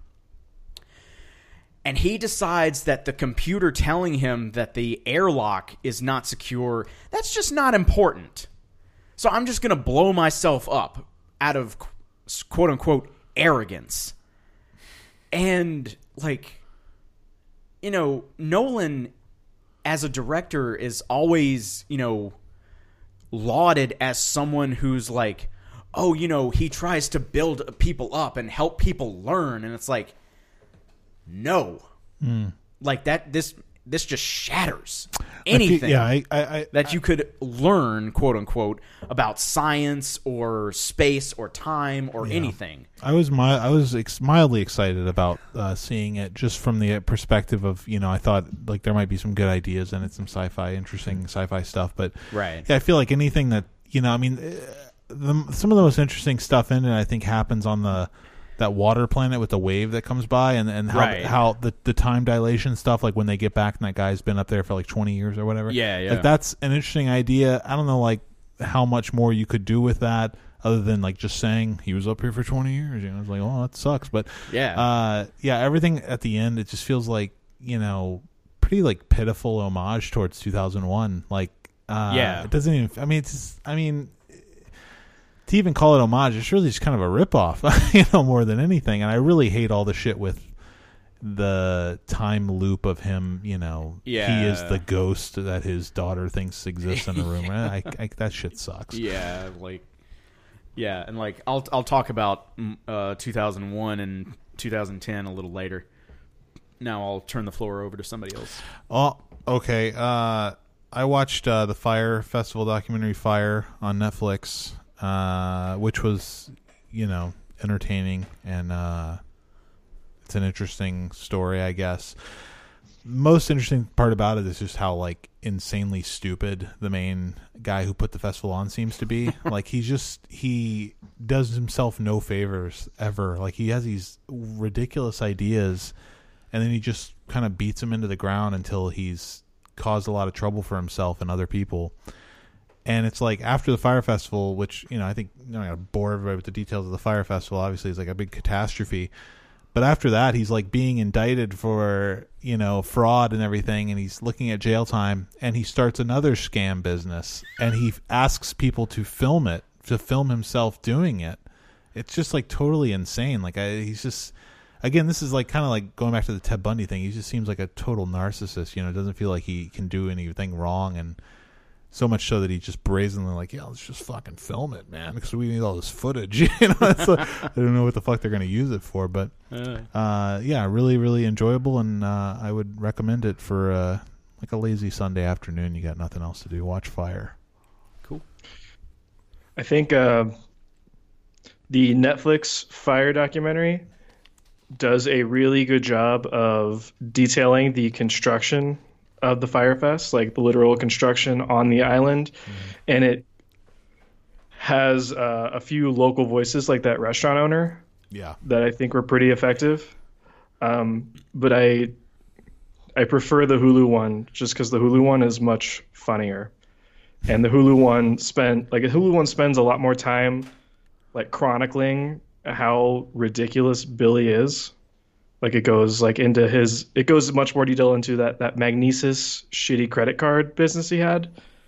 Um, and it spends more time on the social media stuff that I liked, but uh, both both are good. Yeah, I liked I, liked both. I, I will agree. I didn't see the I didn't see the Hulu one yet, but um, I will agree that like the the Netflix one definitely has this weird like super ominous tone to the whole thing, as if he mm-hmm. as if it was like people died during the you know what I mean? Like nothing that serious happened. It's just like people got scammed out of money. Like it's not that big of a deal, but it definitely has like the the score and everything is really super dark, and it's just like I don't know impending doom kind of throughout the whole thing. Yeah. No, whatever. Yeah. Yeah. I, I, my note here says it has standard manipulative documentary score. Actually, uh, I heard on another podcast that uh, they reused some of Fincher and Atticus, not Fincher, uh, Atticus Ross and um, the fellow Trent who, yes, Trent Reznor. They used some of his their their score from uh, Gone Girl apparently in it. Oh, Yeah, so I don't know. Good for them. Yeah, that was something I really liked about that episode of Twin Peaks. Like, we are proud to present the Nine Inch Nails. I, have an- I really hate the song they play on that episode. It was It's pretty boring. Brutal, and his like the thing where he like laughs during the chorus. It's oh my god, it's Yeah. heinous. Do you, do you think Lynch chose that song? He did. He he. Well, he didn't choose a song. Apparently, I read that they they were going to play a different song, and they played it, and Lynch didn't like it, and he asked them to play something else, and they played this one. Ah. I was like, what a bummer. it's terrible. Yeah. but anyway, who who are we on? Because you you just talked about Fyre it's- also. it's. So okay, Yeah. go ahead. All right. Uh, finally sat down with the Old Man and the Gun, Oh yeah, yeah. which is uh, David Lowery's kind of old man bank robbery movie from last year.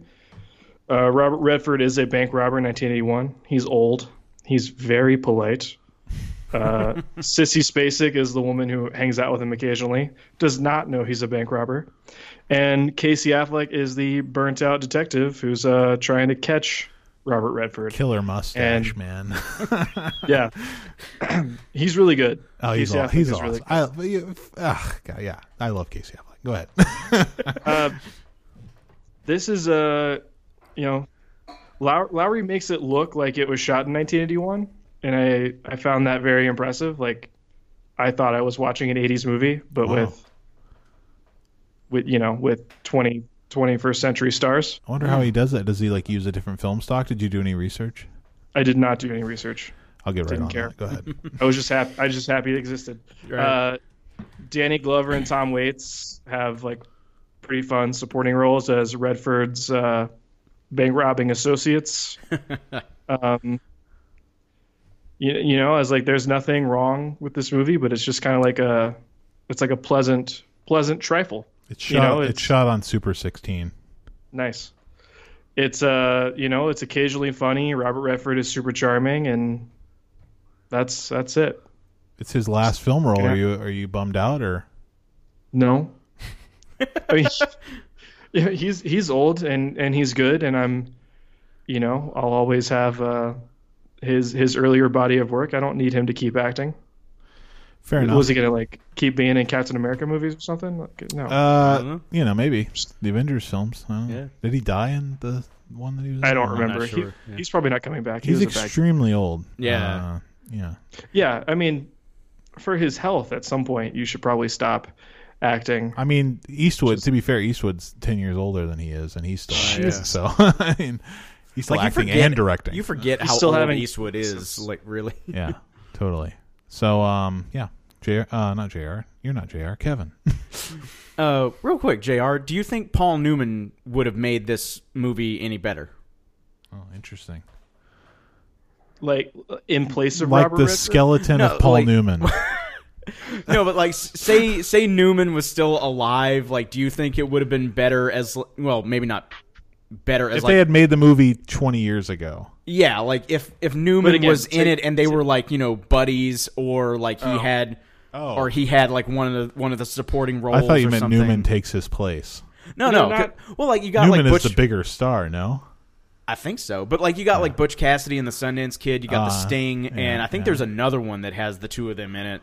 I don't know. Um, Judge, but yeah, the, Judge Roy Bean is George Roy? Hill. Yeah. No, no, Judge Roy It- Bean. Judge Roy Life Bean. And, Life and Time. Are they both in Judge Roy Bean? I don't know. I, I, I'm just trying to think of another film that they're both in. Uh-huh. Uh, I know. Uh, I don't know. I mean that that might have been playing up nostalgia a little bit too hard Uh, yeah, you're if they're both in it. but you know, you can't say I I love both of them. Mm-hmm. Which you know, I like the Sting. I like Butch Cassidy and the Sundance Kid. They're only they in- that's the only two they're in. Ah, Uh, because Redford told the Telegraph, "I nearly did a third film with Paul Newman." So was Paul Newman really a, a much bigger star? I don't. I'm not saying he was a much bigger star. I think I just think uh, of the two, he's the. More, I think he's the more acclaimed actor for sure. Like I think people Yeah. consider him a good actor, and they don't really. I don't think. I don't think Redford. I think that's come late in Redford's career that he's any kind of a good actor. You know. Yeah, and like Newman had been like, you know, like Cool Hand Luke and um, uh, the Hustler. You know, a lot of like real big Yeah. name stuff. And he like, won. and he, did won. He little won of the Academy. Williams stuff too. Yeah, and he won Yeah, the yeah. Academy Award for acting. Right. Whereas Redford, I think, has only been nominated, you know, a couple of times. So. Right. Um, but anyway, Okay. So I rewatched American Beauty. Um, a, a lot of a Yeah. lot of the Letterboxd uh, reviews of this um, echo my own sentiments. Like this movie has not landed on the good side of history. Now, okay, so right off the bat, you have Kevin Spacey playing a dude who's in like a midlife crisis and like he's like fallen in lust with Mina Suvari's character who's like 16 or 17. So like so you've got that going for it as far as, you know, problems. But here's the thing. So Thora Birch and Wes Bentley are um so Thora Birch is Kevin Spacey's daughter in the movie.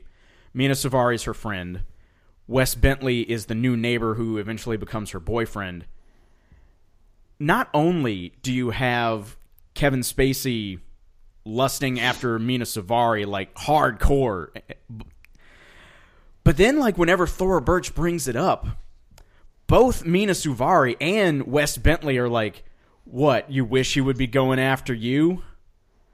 So like not only do we have this creepy old man lusting after a teenager, we've got her friends making incest jokes at her expense. And that's just going a little far, I think. She- I- especially especially like when Wes Bent- Bentley does it, that's like right after they just had sex for I think the first time. Yeah. And that's well, I, that's a I little do like the comment. I do like the scene though when uh, Suvari when he's listening through the through the bedroom door and Suvari's talking about Oh, his, his big yeah. cock and all that stuff, and she's just trying to make Thora Birch uncomfortable. yeah, and, and she's succeeding too. Um But you, you, so you just, uh, I mean, what, what's the? That's one it's- line. it's- like, it's- what's the complaint of this about this film for you? Well, for you know, obviously the biggest one is Kevin Spacey, now known to be you know a s- regular diddler. sexual assaulter. Uh, do you say diddler? yeah, diddler. yeah. Um, but it's but that it's, I mean, it's that's not something only- that comes into your mind while you're watching this movie. How could it not? I don't know. I don't think I. Think You got a middle. that. You got a middle-aged man who's like Yeah, having a lot of sexual fantasies About a about, his- girl. about a seventeen-year-old. Yeah, but about a girl. Like, he's, Uh, he's I- gay in real life, so I mean, it's like it's. Oh yeah, yeah. Because that that apparently was what he was supposed to make it all right. He assaulted boys, right? Exactly. Yeah, but Yeah, uh, yeah. But I mean, I, I don't know. I just, I, but it, it's not only that it's the fact like i think this is a problem with like a lot of like alan ball's creations like Mm-hmm. he also did uh six feet under and he was the showrunner for true blood Mm-hmm. like a lot of you know like really like overly cynical dialogue and um you know the like annette bening is his wife and like you know it's the whole cliche of like, oh, she's trying to be successful in life, so obviously she's dead inside. And she's unfulfilled also though as a wife, right? I mean, yeah, because he jerks off in the shower every morning instead of fucking her, right? So I mean, like, they don't have any kind of relationship. yes, Not to, thing- I, I just, thing- I feel like I have to defend the movie. You can I- do I- both. It's been, Yeah, I I, mean, I that's- agree, I agree. I just feel like it's been so long since I've seen it. I, I, Right, I should have rewatched yeah. it, but uh, and I, I know the typical uh, complaints about it are kind of like the same kind of things you hear about a lot of movies from this same year, actually '99, uh, like Fight Club, for instance, is be Hmm. Like that. They're uh, kind of almost like style over substance, and that there's this they're they're overrated. You know, they shouldn't have got the acclaim they got, and not that Fight Club really got the acclaim, though. but uh, yeah, I mean, that Fight, was- Fight Club went nowhere. But I mean, you know, unt- American until Beauty won Best later. Picture, and it's like, Yeah, but I feel like it's one of the, uh, for me, it's one of the better Best Picture winners I've seen. I haven't, I'm not like Jr. I haven't seen every single Best Picture winner, so but uh, yeah, If I my mean, table if my table was lighter, I'd flip it. what what uh, where does this rank on your list of nominees? Uh, let me let me check. Okay, go ahead, Right. Kevin, continue, please. But yeah, it's it's like uh yeah, for me it was like the over overly like, you know, cynical, sarcastic stuff which, you know, just in general I've become so tired of because that's that's like a checklist for like showing how deep a character is in so many movies. Um especially yeah, especially around that time. yeah, I mean, I feel like it's Um, definitely definitely dated. Like, Yeah, it's a it's- product of its of that of the late '90s. Right. But it, it's it's also, you know, like the so Kevin Spacey like quits his job and, you know, is blackmailing the company and like at some point, you know, he could have had like some, you know, revelation about his you know, marriage to Annette Bening whereas like, you know, she talks about divorcing him, but then he's like also blackmailing her with like, you know, oh, I think I'd be entitled to half of what you make and it's like if you really don't like her that much, like why don't you just divorce her? Like supposedly your life is getting so much better now that you've quote unquote stopped caring about things. Like it's just like it's like what we're establishing in the character is not what's following through and like mm. we're supposed to be feeling sympathy for him but he just keeps doing these ridiculous things that like you know it's hard to feel any kind of sympathy for him. And like yes i will give it to the movie spoiler alert everybody there is a point where he like does have a half naked Mina Suvari in front of him and then you know he finds out that she's actually a virgin whereas like the entire movie she's been talking about dicks dicks dicks. And he's like no this isn't right. I can't do this. And I will give the movie that credit that he kind of snaps out of it Well, I mean, that's And- if he if he fucks her, it's like irredeemable, right? I mean, what- exactly exactly how are you supposed to feel about the character after he has sex with an underage girl who's his Yeah, yeah. I mean, daughter's yeah. friend? It's like that would be really bizarre. Yeah, but uh, but yeah, and then like um Chris Cooper's character is like you know super homophobic through the entire movie, and then it turns out he's gay. And Surprise, like, surprise. surprise, surprise, and like you know, and self-hating gay. I mean, he's It's- closeted. yeah, What are you gonna do? self-hating gay, that's- but, like- that, that happens. yeah, and it's it, well, like it's like okay, so like what what is this leading to? What Him- is this? It's leading to him killing Kevin Spacey because he nobody, yeah, no, nobody he, can because know he gives he kind of gives that. well, he kind of gives that away at the beginning. Like, let me tell you about the last week of my life, and um, and all that. But like, it just doesn't come together in any kind of satisfactory way for has me. some iconic imagery in it though. You can't argue with that, right? I mean, the dream sequences with yeah, the rose petals and everything. Yeah, and there's a point where like they're watching one of uh, Wes Bentley's. Um, Oh yeah, the bag. Yeah, because yeah, you know, just going back and forth, and they're having like real deep teen dialogue. It's been parodied a lot. I Yeah, know, I know. yeah. Uh, I, I actually that al- that actually uh, mildly embarrassed to say it used to have an emotional effect on me. The last time I Yeah, watched yeah. it, it did. Watching like- that scene when he was like explaining that it was like the bag was asking me to dance with it, and God Yeah, was trying yeah. to tell me something or whatever. And I was like, that, that I don't know. It, it it worked for me last time I saw it. Now it's been a good. At least seven, eight years since I've seen this movie all the way through. So and this it's, is only it's been more like it's been more like twelve for me. wow. Uh, yeah, and this I is only the second time that I've seen it, and like I really don't remember a lot. I remember I don't remember what I thought about it back then. yeah. Um, uh, but yeah, like now it's just there. There are just too many things that are taking away from this movie for me. That like you know it could have been something better, but like anytime like I like personally, you know, this is just me, obviously. Like anytime it could make a positive turn, I think it makes a negative one. Hmm.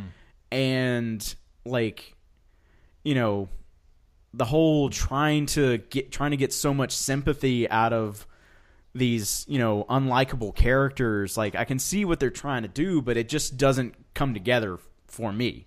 to make the point that I think it's trying to make. And where did Wes Bentley go? Am I right? I mean, this guy.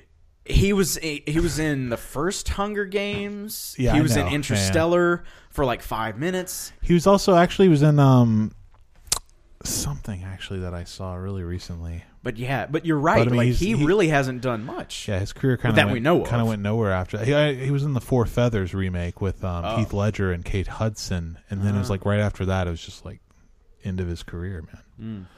Anyway, um, okay, well, uh, so I've got a hard out here at five twenty, What time is it? which is about Okay. thirty minutes from now. Just to let you guys know, but let's talk Bohemian Rhapsody. No.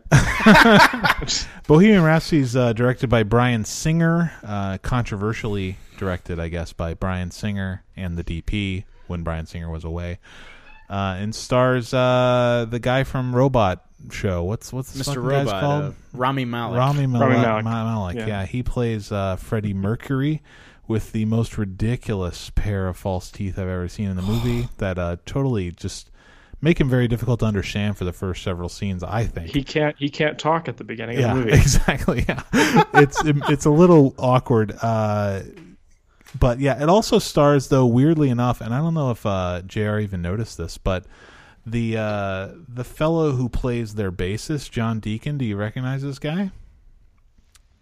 Uh, should I know? I don't I don't think I did. He's played by Joseph Mazzello, who was in Jurassic Park and the, as the kid in Jurassic Park. Wow. Yeah. So uh, I had no idea. Yeah, so uh, he and he, he does have a striking resemblance to uh, a young John Deacon. So I'm fine with it. Uh, but it's weird to see these American actors put on these phony British accents. There's a lot of people putting on phony British accents in this movie, uh, and it's yeah, it just this movie is everything that's That wrong with. problem. It's I agree. it's everything that's wrong with biopics. Uh, it hits all of the main. It's like worse than Walk the Line. You know what I mean? It's like it's it's just it doesn't have the good performances that that at least you know like at least Joaquin Phoenix is trying to put on like a like he's trying to do an actual performance as opposed to like this goofy imitation. And uh, there's a lot of just strange like emotionally manipulative moments. Uh, I would say culminating with the most offensive scene I've seen in the film in the last maybe five years. After Freddie Mercury is diagnosed with HIV, or I guess he's got like full blown AIDS when he gets diagnosed. He uh, he's walking down the hall, this ridiculously like morning dew sunlit hallway, uh, looking like looking like he's entering he- the gates of heaven, you know. And uh, there's a there's a, a skinny, scrawny man with lesions all over him, who's obviously also afflicted with AIDS. Uh, who has to has to he recognizes Mercury, you know, and he's just he's a fan, you know, so he has to give him the uh, oi. he, has to, he has to give him a little a little uh, little nod, and uh, Mercury, "Hey, hell, he has to give it back to him. So yeah, just just absolutely brutal, and I mean, so cringeworthy. Will you, will you guys excuse me while I go and just empty my veins? Yeah, I know. I, can't. I can't deal with it. it's it's it's uh it's hard to like I don't want to I also don't want to be one of these people who's just like dumping on something to dump on it but like this is like particularly offensive in its mediocrity. Uh and just like again JR's touched on touched on this earlier but the length of these movies like this movie is two and a half I think it's 217 or something. It's like does not need to be this long. Like, and Queen as a band and Freddie Mercury as a person, I don't think they warrant this kind of attention. And I'm a Queen fan. I like Queen's music. I really like some of their music that, like, a lot of people, like critics, don't like at all. Like their first, I like their first two albums. Their second album in particular is unbelievably good, and I listened to it right after I watched this movie. It was the best thing I can say about the movie. But um, I just don't think their their story is that interesting to make a two and a half hour prestige picture about. And they didn't even include interesting things. Right. They made it seem like they're a band who doesn't fight Yeah. until like the end when they like Freddie's like I'm gonna go solo, and then they fight, and then he like comes back half an hour later like I want to ask for forgiveness, and they're like, go wait outside. We'll take five seconds to say yes. And I was like, why are we extending this movie again? Yeah, I know. Um, it's brutal. It's brutal. And I mean, and, all of it, like, and then they perform a, a full length concert. yeah, almost every song they played at Live Aid is in this movie, and it's. Did you see that the Blu-ray release is advertising itself as including the whole Live Aid concert? And I was like, Jesus did I not see that? I felt like I saw that. So is it like cutting back and forth the entire movie between No. Live No, no, Aid no, no, and no, no. It's, oh, just, it's like it bookends, uh, essentially. But the last scene is about half an hour, and it's just Live Aid. It's him playing all the songs. They're them playing all the songs of Live except for uh, they apparently they played "We Will Rock You," which is not in the film, and he did the the OA thing, the where he talks to the crowd, OA, and they like respond to it or whatever. They didn't do. Uh, no, he did do that actually in the film, though. I He think. did, Yeah, yeah. there's some other song though that they play, and they don't have it in the film. But um, it's yeah, it's just uh it's entirely bloated and uh, absolutely ridiculous. And I, I agree. There's like there's interesting things. There are interesting things about the band and their history and their experimentation in the recording studio, for instance, is very interesting. And they they sum it up in like a three minute montage, and it's just so ridiculous. And uh, the, They the just i- make it seem like all of Freddie's ideas come from nowhere. He gives like weird writerly two minute monologues a couple of times to just like, I had this brilliant idea, and that, that's it. Yeah. that's really And Mike insulting. Myers has Yeah. to listen to it. And I, uh, you know, comparing it to something that is similar only uh, in the way that it's about a band. The, the movie The Doors, which I know uh, not everyone is a huge fan of The Doors either, the the film or the band. Uh, I like the the film of The Doors, and I think it does a lot of things that this movie does poorly. I think it does it well, like the idea of collaboration. It like the like when um, I don't know if you guys remember. You've seen The Doors? yeah, Okay. it's been a while. Yeah, you haven't seen it, Jr.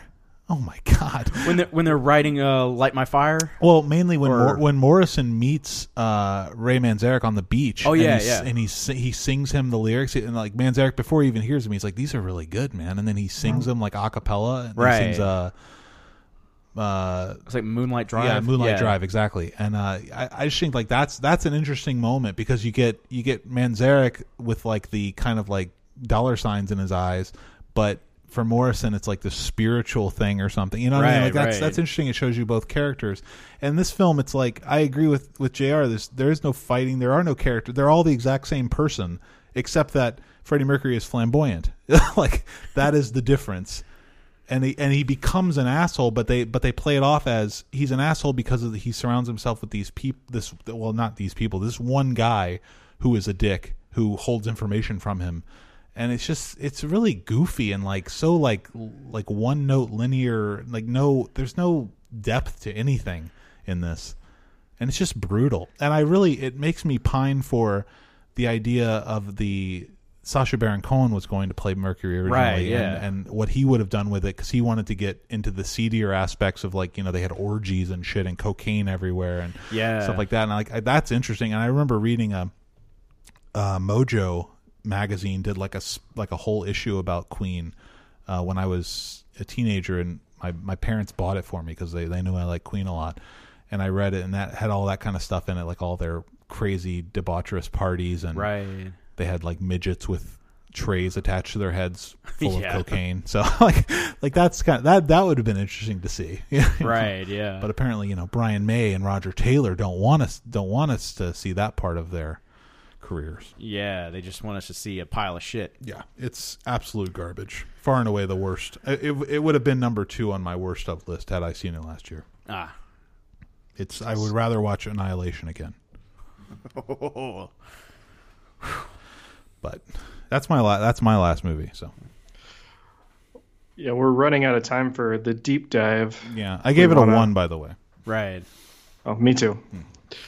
Should we uh should we get as much deep dive as we can? Yeah, I mean, I'm, I'm Sure. fine with that. I'm sorry, All right. sorry about that, guys. No, I just. I got to go pick up my my girl. Uh, I mean, I'm just sad because I hate that movie so much. I didn't want to talk about it. so well, yeah, we're yeah. done talking about it, Jr. Put it out of your mind. What, are we, what what were we talking about? Okay, so the deep dive for the week is Ulzana's Raid. My pick. Uh, it's a western that I had seen before and really liked and wanted to uh, revisit. Just I was, was kind of feeling I was feeling a western. Uh, this is directed by Robert Aldrich, who is a he was a notorious just radical leftist who made a lot of violent, dark, cynical films. he had very few happy endings throughout his career. Um, and they all, not all of them, a lot of them that I have seen are in some way kind of anti-establishment. This one, uh, and I'll, I'll, go through the plot in a second. This one apparently was a, uh, it was meant to be a critique of the U.S. involvement in Vietnam. It was released in '72, which I think is uh, is right in the center of Vietnam. I think or is that maybe a little, end? maybe a little late in the war? Okay. I think we, right. I think we left in '75. No, I think it was a little earlier, like 74, oh, 73. Well, anyway.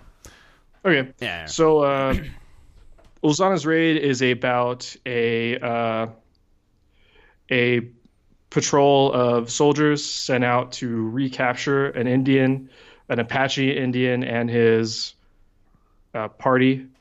The Ulzana, sorry, the titular Uz- Ulzana.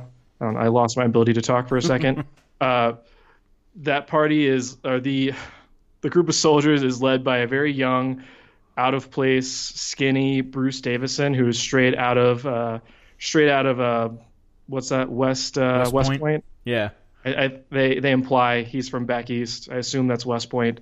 Um, and he takes along with him Burt Lancaster, who plays McIntosh, who is a an old world weary scout who uh, lives with an Apache woman, seems to know the Apaches very well, and uh, McIntosh works with an Apache man named Kanate. Kanate? Kanate? Kanate. Kanate. yeah.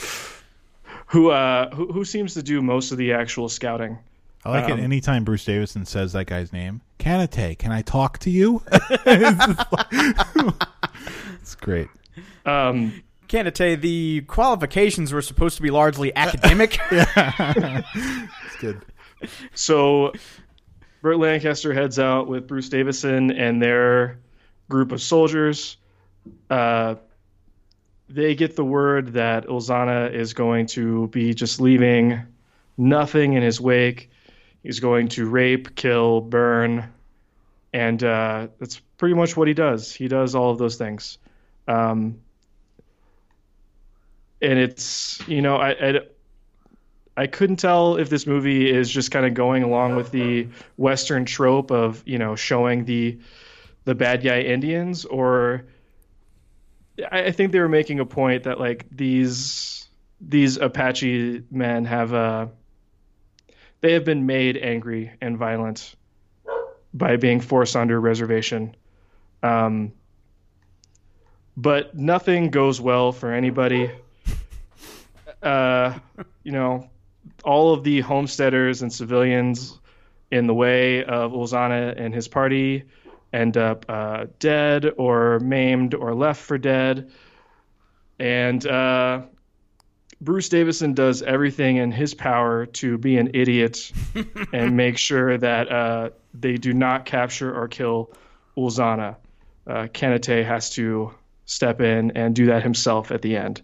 Um, that's kind of the like this really is a movie where it, it's just like a cat and mouse game where you see uh, Ulzana's kind of brilliant ideas of how to throw the Americans off his tracks, and you see Burt Lancaster uh, and Kanate figuring it out and figuring out how they can get in front of them, and you see how Bruce Davison tries to undermine everything um, because he doesn't know he doesn't know how to tell a uh, an outside curve from a three legged horse. good, good callback. So, uh, yeah. what are you guys' thoughts? Uh, uh, I, I liked it a lot. I liked, yeah, I thought it was great. Um, I will say though that the one of the only issues I have with it, really, is just some of the some of the directions it goes in. Not even that's not, I can be really specific actually. What you just talked about, Kanate killing Ulzana at the end. I have, I really, really wanted them to fight. like when they confront each other, when he confronts him, I was like, "This is going to be fantastic. This is going to push this into five territory. They're going to have a, an amazing Indian fight with like a fucking knife and shit." I was like, "This is going to be incredible." And then he just gives up and you know gets executed. Um, which I'm the film. The not, film makes a point of refusing you that pleasure. Yeah. Uh, Like I mean, and Ulzana kneels down and starts singing. Uh, which I Uh, like. I like that. I mean, I like the way it ended too. I don't mind that, but I just, I was.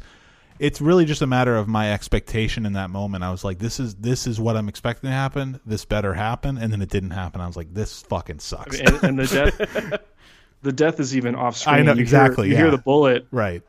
Which I don't. I don't have that big of an issue with because it's like a lot. They, they've they've done that a, a, quite a bit. And honestly, the movie, for as violent as the film is, and uh, graphic in a way that I think a lot of films at this time weren't, it's still not that. And by today's standards, I mean it's pretty tame. You know. No, I, I- I think it's it's of a.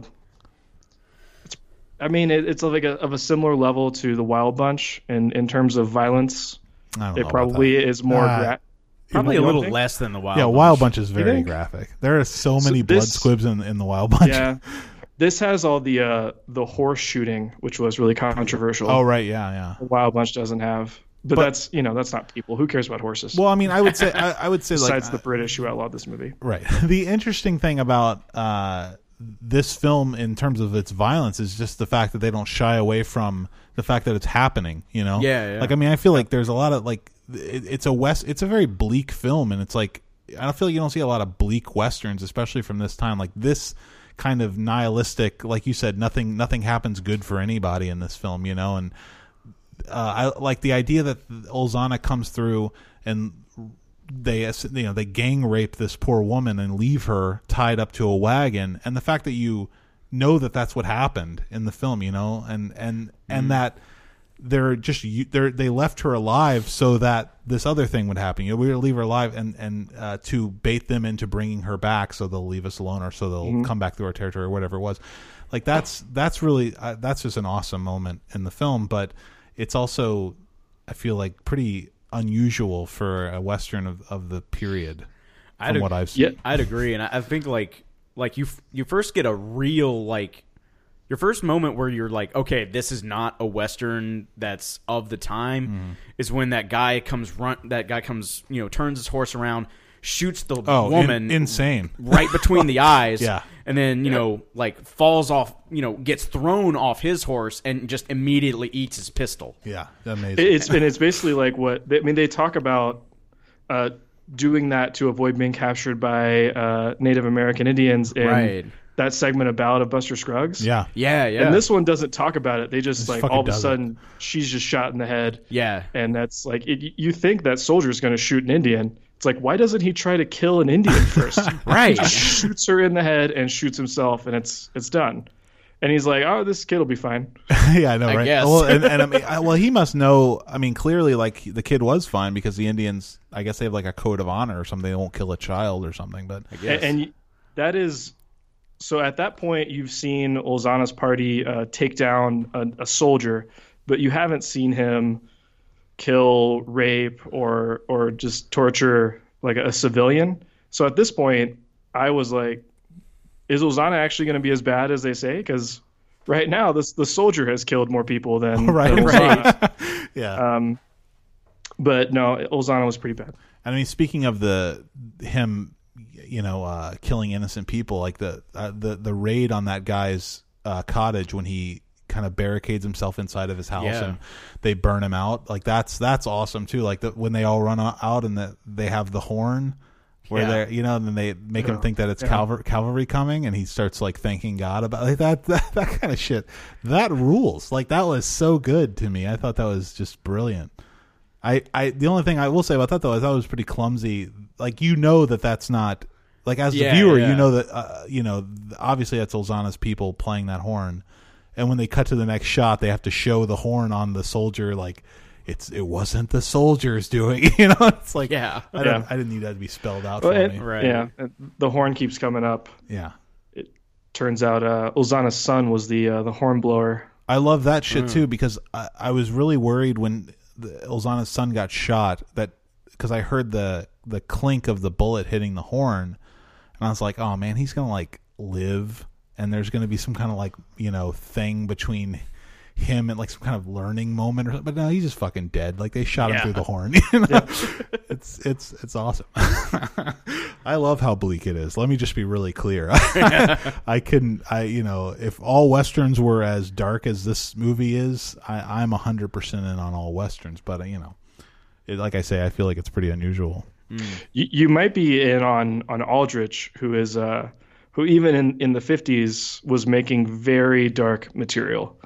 Um, I I'm and definitely they, they interested to check be, out more stuff for sure. They couldn't be a, as graphic, Right. uh, you know, as, as visibly violent as this. But uh, Vera Cruz is uh, also starring Lancaster. Mm-hmm. Is very like you could see a direct line from that to the Wild Bunch, which was 15 years later. Wow. um, because it's it's all just bad people killing each other Yeah, I've uh, I started in, in Mexico. I started downloading that and Emperor of the North, which I know you you all you watched. I uh, so it's actually good that you didn't get a chance to talk about it because I really want to uh, watch it so we can talk about it next time. Yeah, But um, yeah. So I don't know. I I, I very very much uh, enjoyed the picture. I don't know. It's, it's fucking good. I've never seen a lot of Burt Lancaster movies. I don't, actually, I'm not sure I've seen any Burt Lancaster movies to be perfectly honest. I, until this, I've seen a few because like he's become one of my all-time favorite actors. I will say that like he's good in a lot of stuff, but a lot of the stuff that he's in is not quite so great. oh really? Yeah, But- like um like uh Sweet Smell of Success is 5 out of 5. It's fucking great. Um but like the the movie that he won the Oscar for, Elmer Gantry, I didn't think was all that great. I, I do not Uh, like that either. Yeah, Brute Force uh, is really good. Uh, Jules Dassin from the 40s. And that was also a movie that got a lot of attention for how violent it was for like 1947, 48. Um, Yeah, I haven't seen any. of Oh, I saw Buffalo Bill and the Indians. oh yeah, but he's he's in there for like right. He's not in there. Very 10 much. minutes. Yeah. Yeah, I don't think I've never I've seen any. I've never seen any of these other films. Hmm. Uh, that's really unfortunate. It's a big blind spot for me, you know. Uh, especially like I mean, just like silly stuff like Field of Dreams. I haven't even seen. You know, Me neither. Judgment at Nuremberg, The Killers. Killers is pretty I good. started watching 1900, but I didn't finish it. It's Uh. like five hours long. So It's Yikes. I, I, I would not call it worth it. Um, but I, I would say that Lancaster strikes me as an actor. I would I would not assume you'd love. He has a very he's got like a very old movie star delivery, Mhm. and, and I think he has several lines in Ulzana's Raid that are like very much written to be, you know, like like standout lines for Lancaster. yeah, yeah. Li- like uh, when you know Davison asks him if he hates Apaches, and he says no, and Davison says, "Well, I do," and he says, "Well, it might not make you happy, Lieutenant, but it sure won't make you lonesome." Like that's the way he delivers that is very old school movie star to me, yeah. and, Yeah. and I like that. I do too. I like I like that line in particular, but I really I, I really like actually I, I prefer Davison's line in that in that exchange where he says, "Well, I do." Like the idea like he's decided now, you know, like these fucking people are disgusting, you know, and it uh, like what they're doing. And uh, I will say that the the main thing that I like about Lancaster's performance in this film, I don't I didn't find it like particularly great or anything, but I do like the idea that he never gets like demonstrably angry or anything like that. Like he's never he never had like I was waiting for him to have a big moment where he starts screaming at Davison or something. but Yeah, he's just yeah. he's always just so chill about it. He's just like, well, we got to get going over here now. He's, like- he's just he never he doesn't seem to have like uh he doesn't have the energy it feels like to uh to get angry at people, which I, I Eh. really dig. yeah. I, part of what I inferred about a lot of that relationship is his his kind of like world weariness thing is that he's seen that the Americans are going to fuck this up. They're going to fuck up their relationship with the Apaches even more, like they always do, and it's not really like something worth getting mad about. Like the whole thing, like it, it's like getting mad at the desert for not having water. Right. Yeah. It, it's just like it, it's just part of just part of this shitty world that he lives in. Yeah. It's just the way things are. Have you seen the professionals? No. with Have I? uh, oh yeah, you have. You gave it a three and a half. Okay. A Richard Brooks movie, uh, western with Lancaster and Lee Marvin. You know, Let know, me.